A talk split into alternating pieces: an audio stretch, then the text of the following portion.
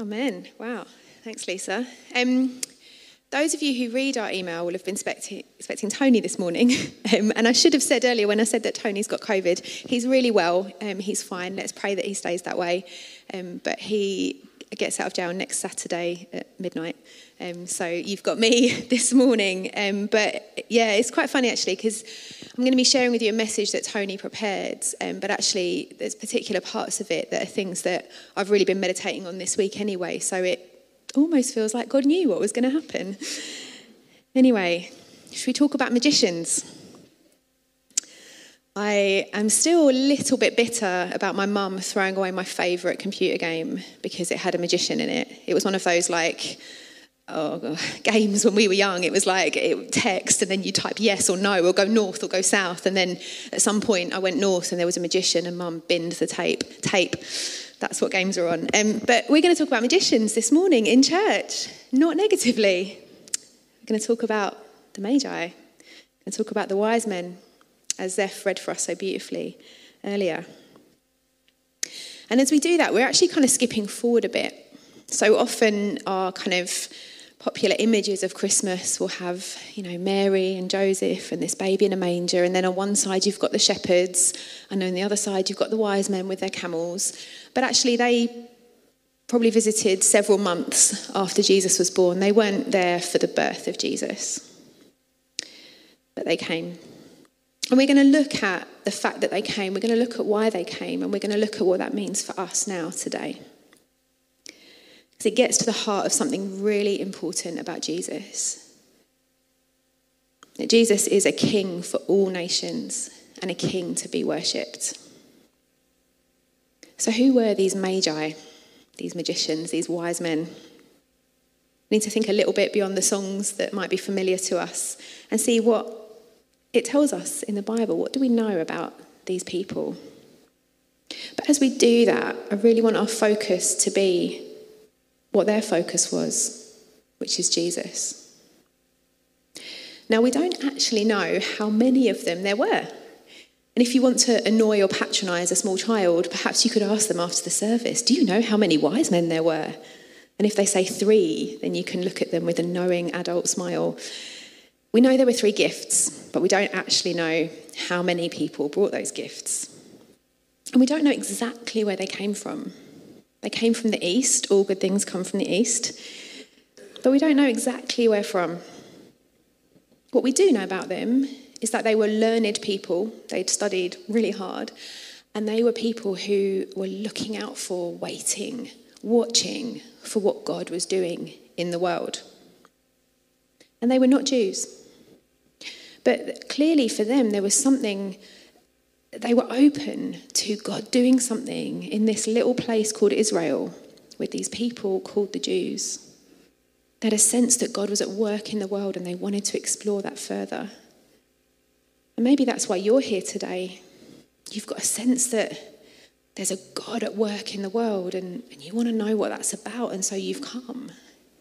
And we really want to invite you to go deeper into that you know, and if, if you want to do that, if you want to talk with someone more about how you might explore Christianity, then come and speak to me afterwards or any of our team, and we'd love to connect with you and take that further. That question what is God doing in the world? What does it mean for me? These magi, these wise men, were part of God's big plan, the plan from the beginning of time, of all the nations coming together to worship Jesus. People came from far off to worship him. Look at verse 2. Verse 1 and 2 After Jesus was born in Bethlehem in Judea during the time of King Herod, Magi from the east came to Jerusalem and asked, Where is the one who's been born King of the Jews? We saw his star when it rose and have come to worship him. Now, in our, in our New Testament, we've got four Gospels, four accounts of the life of Jesus. And they're actually written from slightly different perspectives. They're written by different human authors inspired by the Holy Spirit. And also, we think they were probably written to slightly different groups of people. The gospel that we're reading from this morning is Matthew's gospel. And of all of the four gospels, in some ways, Matthew's is the most Jewish focused gospel. He's got that Jewish audience in mind in what he writes. And he very much emphasizes the kingship of Jesus. But you want to read Matthew carefully because that's not all that's going on. When we read about the genealogy of Jesus, so, you know, this person begat this person and this, person, you know, all of that, actually, we see in there four Gentiles Tamar, Rahab, Ruth, and Bathsheba. None of them were Jewish. And actually, they were all women. and, you know, the usual point of a genealogy, especially in kind of religious writing, would have been to show someone's pure pedigree, who they were descended from. In this case, it would have been to demonstrate Jesus' pure Jewish pedigree, but within this, Matthew tells us about these four Gentile women. Right from the start, even before he was born, there's this sense that Jesus is for all nations, for all the world, for all peoples. And I think what that means for us is that actually the church should be a gathering of all nations. And I think, especially in a place like London, you know, if you're in a little village somewhere in, I don't know, the northeast of England, then there might not be that many people from different nations around you. But here, we're privileged to share our city with people from all over the world. So many languages, so many cultures. And so that is what the church should look like here in this place in particular. All nations. And I want to ask you a question this morning that is one that I personally find very challenging. What is your heart like to people from other races and other cultures?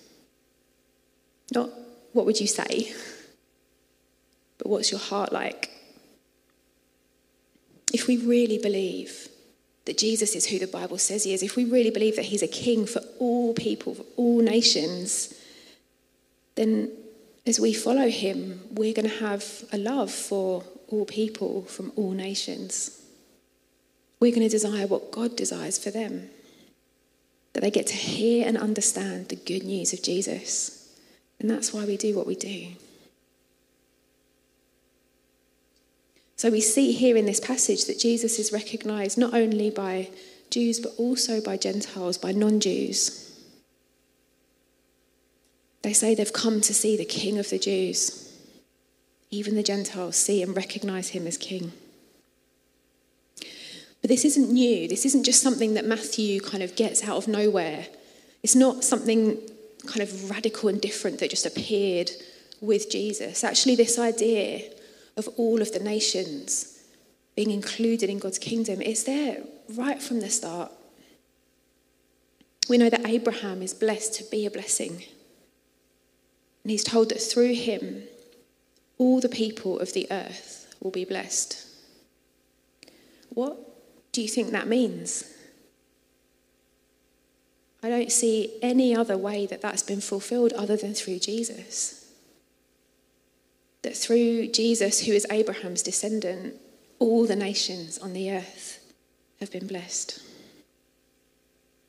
And the nation of Israel were to be like a light to the other nations. In Isaiah 40, it says, I have a greater task for you, my servant. Not only will you restore to greatness the people of Israel who've survived, but I will also make you a light to the nations so that all the world may be saved. So God is shaping and has always been, He's shaping a people formed from all the nations. And so He sent a king for all the nations. And that's what Matthew wants his readers to know, to understand. So it's really interesting that, you know, after the kind of genealogy, the first people on the scene for Matthew are the Magi, are the wise men, these Gentiles from the east. They're like a representation of all the nations that will come to worship Jesus. Even there, right at his birth, it's been made clear that he's the king for all. And then Matthew finishes his gospel with Jesus sending out his disciples to go and make disciples of all nations. So, from beginning to end, even in the most Jewish of Gospels, there's this idea that Jesus is king for all nations. He sends his disciples to all the nations to make disciples of all the nations. And so, here at the start, what we see is that those who are far off are beginning to be made near. One of the themes of this gospel, actually, of all of them, is of outsiders becoming insiders, but also that some who look like insiders are actually outsiders. And we're going to look now at how the king, Herod, responded to this, how he's made insecure by what happens. And we can read about what Herod did in verses 3 to 8. What do we know about King Herod? He was actually a very gifted leader. He generally had a good reputation. He was called Herod the Great. Uh, and we need to be clear that he's not the same Herod that beheaded John the Baptist. That was uh, one of his descendants. But yeah, gifted leader, great builder of cities, really messed up family. Uh, if you read on, you can read about the things that his children did, really freaky. And there was a sense that he was an illegitimate ruler. Um, so he he was kind of made king. He wasn't born to be king. He wasn't born um, of royal descent. He wasn't descended from the kings of Israel, but he he'd become king, and he kind of clung onto it viciously.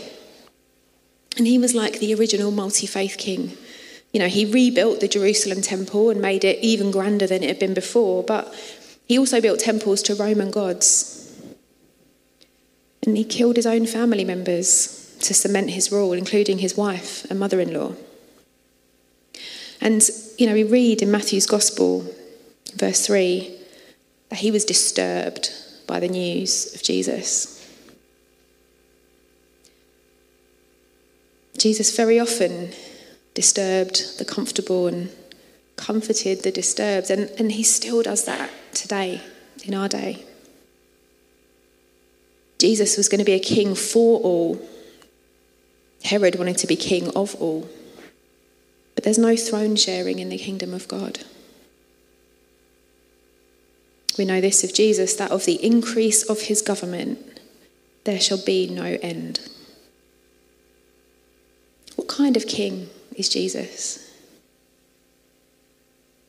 We often get fed up with our governments Sometimes it feels like they're self serving. Maybe they expect us to do things that they don't do themselves. I'm a politician myself, and quite often when I knock on doors and speak to voters, they so many people are so disillusioned and they say, You're all the same, you're all in it for yourselves. And sometimes I find it hard to disagree.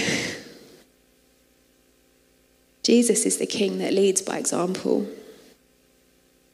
Jesus is the servant king, the king who gets his hands dirty, who doesn't just sit in a comfortable palace and make pronouncements, but comes alongside to dwell among us. Emmanuel.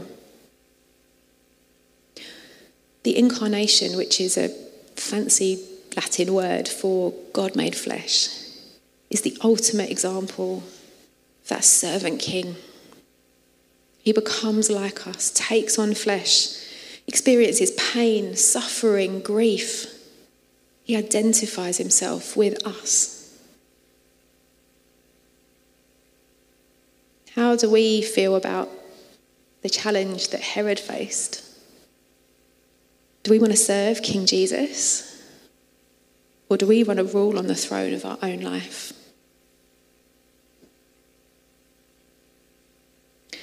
Verse 3 When King Herod heard this, he was disturbed, and all Jerusalem with him. When he'd called together all the people's chief priests and teachers of the law, he asked them where the Messiah was to be born. In Bethlehem in Judea, they replied, for this is what the prophet has written. Not only Herod was disturbed, but all Jerusalem were disturbed by what went on. They knew enough to be disturbed, but not enough to worship. And so Herod calls together like the religious leaders, the teachers of the law, the chief priests. And you'd think they're the ones who should know the purposes of God. They know the theory, they quote the prophet Micah, but they don't know enough to actually worship the one that the prophet is speaking about. They're full of knowledge, but they lack revelation. A bit like wearing a football shirt because you like the colour, but you don't support the team. The priests wore the shirt. I mean, literally, they wore the robes, but they didn't worship. It's really easy, I think, to see hypocrisy in others do we see it in ourselves? What about us? Do we come to church but not really know and worship Jesus? Do we read about him? Do we talk about him without really knowing him? Because in this story, it's the outsiders, the non Jews, the Magi, who do what the priests should have done. They look for the Saviour to worship him, and the priests don't. And that echoes what would happen with the gospel with Jesus himself. Sometimes it's the unlikely ones. The gospel moves from the margins first. Herod wanted to kill Jesus because he saw him as a threat. Herod's rule was really insecure. He was kind of trying to tread this really delicate line between keeping the Romans happy, because that was how he'd got his throne in the first place. So, hence the pagan temples and all the rest of it. But also, he definitely needed to try and keep the Jewish people happy. So, he would call himself a Jew and do this stuff, but then go and build temples to other gods, which is probably the most non Jewish thing you can do. He's treading this delicate line the whole time, trying to please everybody to keep his throne. And he's deeply threatened by this king that the Magi talk about. And these wise men, they inconvenienced themselves because they wanted to worship. They travelled a great distance those camels that we see in our little nativity scenes, I mean, they're not, I've actually ridden a camel and it's not the most comfortable way to get about. I definitely prefer a plane or even my own bike to riding a camel. And it takes a really long time. They would have travelled for weeks, months. I think, I was trying to think that probably the furthest anyone travels to our services is Andrew and Sylvia and Fiona and Andrea because they come in from like just outside London to the east. But these guys, they travelled hundreds, if not thousands, of miles to worship Jesus. Great inconvenience. And Herod asked them, Where's the Messiah going to be born? That's what he asked the religious leaders. He wants to use their wisdom, he wants to use their knowledge of Scripture But we all know he's not asking so that he can go and worship King Jesus.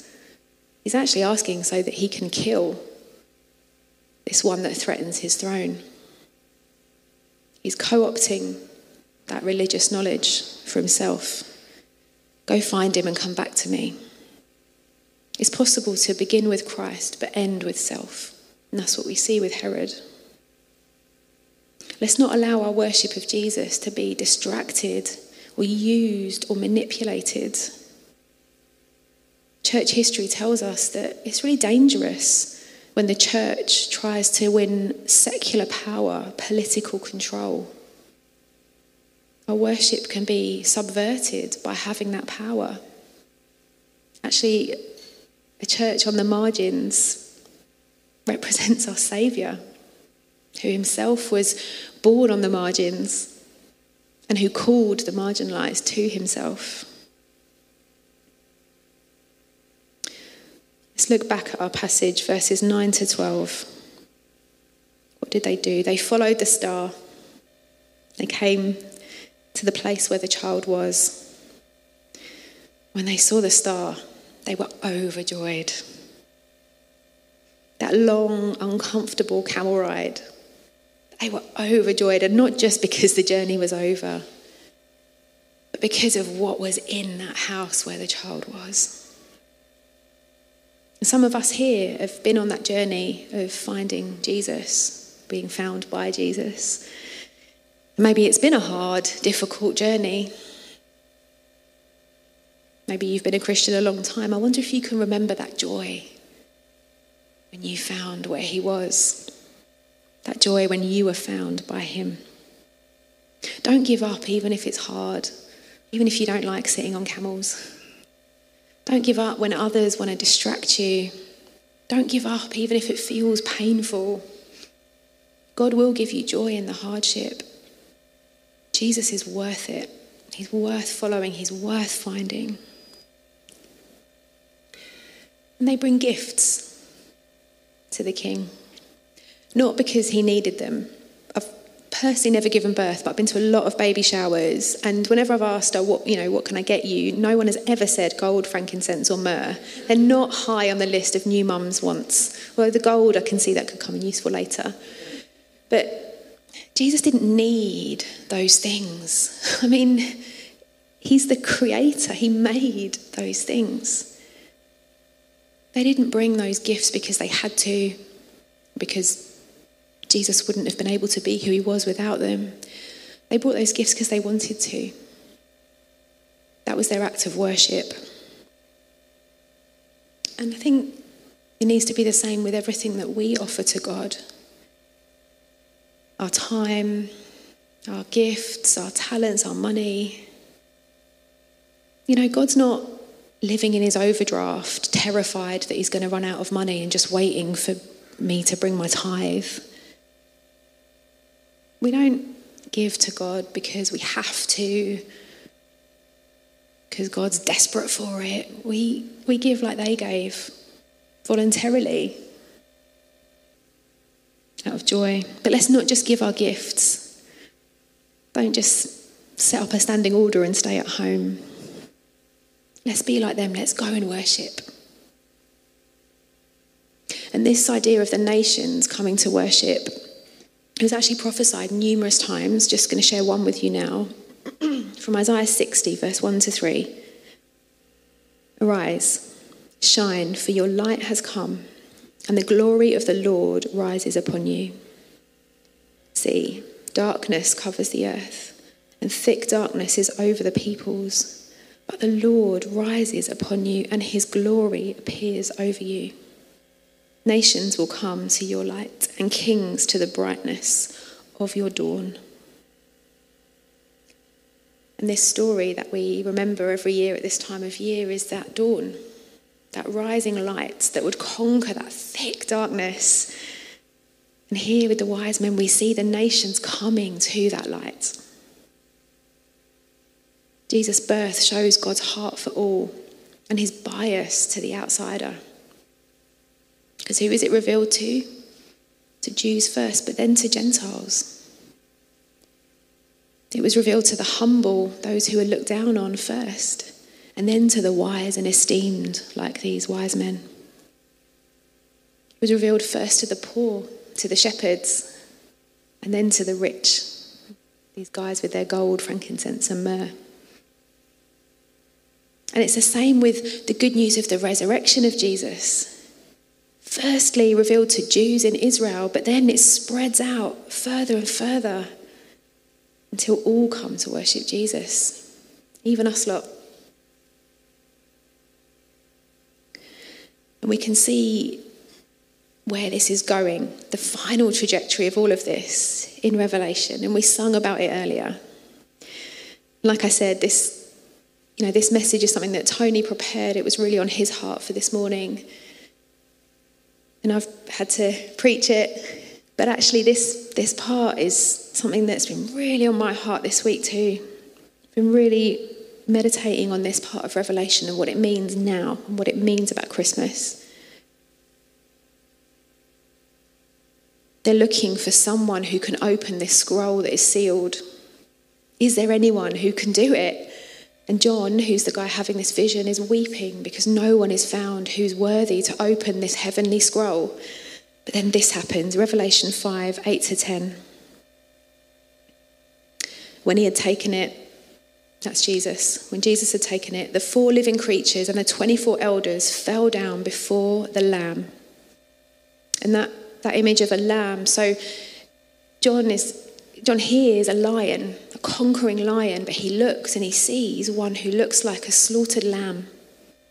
And that's Jesus. So the 24 elders, they fell down before the lamb. Each one had a harp, and they were holding golden bowls full of incense, which are the prayers of God's people. And they sang a new song, saying, You are worthy to take the scroll and to open its seals, because you were slain. And with your blood you purchased for God persons from every tribe and language and people and nation. You've made them to be a kingdom and priests to serve our God, and they will reign on the earth. Jesus is worthy, the only one who's worthy to open that heavenly scroll because he was slain. And with his blood, he bought for God people from every tribe and tongue, every nation, every people. That's why racism is so utterly unacceptable. This is who Jesus bought with his blood. Every nation, tribe, and tongue all worshipping at the throne of the King. And we're not quite there yet. There are still people who haven't heard about Jesus. There are still people groups, there are still languages where the gospel is not known. And we know that we need to get out there and make him known. We need to reach all of those corners, all of those people, because heaven's incomplete without them. And if we don't worship now, then we won't worship then. So, in today's passage, we've seen various characters. Some of them the kids are going to dress up as next Sunday morning. And actually, in this part of the Christmas story, we're talking mainly about people who are kind of at the top of the heap. These wise men, the king, the high priests, the religious teachers. And they respond really differently to that rising king, that light that is dawning for all nations. The priests paid lip service. They knew the right thing, but they did the wrong thing. They didn't worship. They knew about Jesus, but they didn't know him. Do you know about Jesus but have a cold heart towards him? Herod wanted to stay on his throne that he'd fought so hard for. He was threatened by this coming King Jesus. He even killed children to stay on that throne. What would you do to stay as ruler in your own life? What have you done? But these magi, these wise men from the east, what did they do? They sought Jesus out. They worshipped him and they brought gifts to him. And they were accepted. These Gentiles, their visit, their worship, their gifts, they were accepted by King Jesus. And they were so welcomed that they were written about in this most Jewish of Gospels. There's, there's challenge in this story for us not to have a cold heart towards Jesus, not to cling on to our own throne. But there's also a beautiful invitation whoever you are, whatever your background, whatever the ways that you don't conform to what's expected of religious people, whether you were born a Jew or a Muslim or an atheist, whether you're rich or poor, whether you're educated or not, if you come to worship Jesus, he will not turn you away. And you can be part of that great scene that we read about where people from every tribe, every tongue, every nation gather to worship him. This is good news that this invitation is for all. And if we've already heard that invitation, then we get to be part of extending it. We get to be part of building it. We get to be part of that glorious future. So I'm going to ask the band to come back up now. And I'm going to pray for us. I'm going to pray for our response to Jesus, the King for all nations.